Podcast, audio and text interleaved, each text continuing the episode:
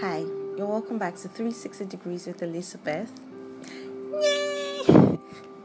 This is me getting excited because I'm back. I hope you're excited as well. Well, I'm starting off with a not so exciting topic, anyway, so I really hope you listen up regardless.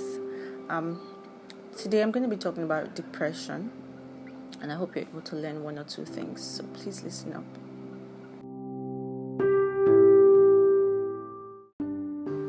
Depression is classified as a mood disorder characterized by constant feeling of sadness, anger, and loss of interest, which stops you from doing your normal activities. It's usually as a result of series of events and factors.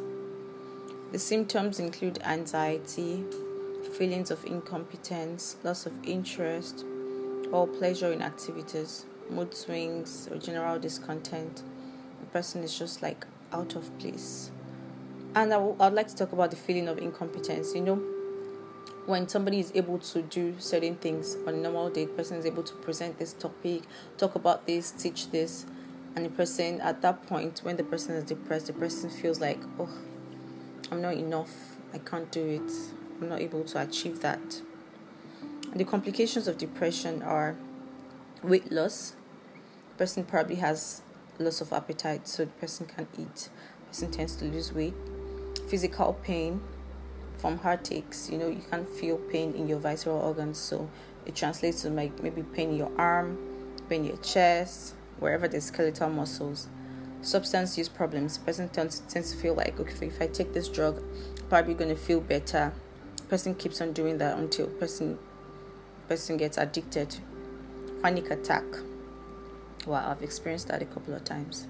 Relationship problems. Person kind of takes in that energy of depression into his or her relationship and then problems begin.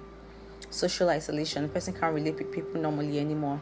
The person wants to be alone or when the person is with people the person gets angry just burst out in, in tears or just acts funny. Um, thoughts of suicide begin to come up. Self-harm person can decide to cut himself. I mean things like this happen and we, we tend to shy away from talking about them. So I'm glad we're doing this now. So let's talk about the types of depression. There are two basic types of depression. The first one is major depressive disorder. It's a severe form of depression and it's characterized by persistent feelings of sadness, hopelessness, and worthlessness that don't go away on their own. The symptoms include loss of interest in most regular activities, significant weight loss or gain, sleeping a lot or not being able to sleep at all, slowed thinking or movement, feelings of guilt and worthlessness, recurring thoughts of death or suicide. So it's not like when you see somebody experiencing any of these symptoms, the person has major depressive disorder. No. The thing is to be diagnosed with this type of disorder, the person must have experienced five or more of the symptoms over two weeks. Now, the second type of depression is persistent depressive disorder. It's a mild but chronic form of depression. It's not as serious as the first first one I mentioned, but it lasts over a longer period of time. Now, to be diagnosed with this, the symptoms must last for at least two years. So, if, if the person doesn't experience these symptoms for up to two years, it means that you can't diagnose a person of persistent depressive disorder yet. And now, the symptoms are feelings of hopelessness, lack of productivity, loss of interest in normal daily activities, and low self esteem. You see why this affects every part of the person's life. No productivity, no growth, feeling feeling like I can't achieve anything. That's that's really sad. Now to the causes of depression. Depression can be caused by a series of things which include family history, childhood trauma, drug use, medical conditions like chronic pain, chronic illness, insomnia, verbal or sexual abuse. Then the treatment of depression. The treatment can range from use of medications to therapy sessions, light therapy, psychotherapy, and all other things. You could check the internet for more options. I'll talk about four things, four treatments. Um, the first one I'll be talking about the use of medications. Your healthcare provider may prescribe antidepressants, anti anxiety, antipsychotic medications. Now, note that each type of these medications have their own benefits and potential risks. So it's better to go to your healthcare provider. You don't go over the counter to get any of these drugs by yourself. The second option is psychotherapy. You should speak to a therapist. Um, this could help you learn skills that will that will help improve those negative feelings, help you cope better. You may also benefit from family or group therapy sessions if you feel like you wouldn't want to go alone.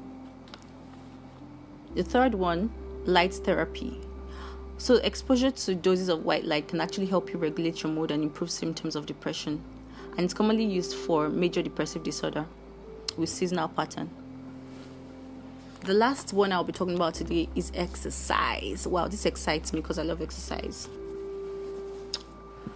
Um, so people tend to ask questions when they see me going to the gym. Um, what are you working out for? What weight do you want to lose? Please let's stop that. Let's stop that funny question. Working out is not just for losing weight. It's not just for obese people. Working out actually helps improve your mood. So when you work out for about 30 minutes in a day, and you do this three to five times a week, helps actually improve your mood by increasing the production of endorphins. Endorphins are hormones in your body that help improve your mood. Now, imagine how this is going to be really beneficial for a depressed person. Now, you might want to ask, how do I care for a depressed person if I'm not depressed? You could book a therapy session for the person. Let the person be comfortable around you, be friendly, be accommodating be able to deal with person excesses and just try to give excuse for the person so the person can get better. Don't use negative words on the person. Put away triggers. You don't watch movies of sexual abuse when you know somebody's dealing with history of it. You don't you don't um, watch movies of verbal abuse. You don't watch movies or bring up books that will remind the person of what the person went through. So these are ways you could care for a depressed person. And I hope this episode has been able to help in one way or the other, has been able to teach you or remind you of something that you should do for somebody around you or even for yourself. Please, I'm advocating, especially for therapy sessions and exercise. You should actually inculcate that in your lifestyle. All right, guys, until next time, do enjoy yourselves. Bye.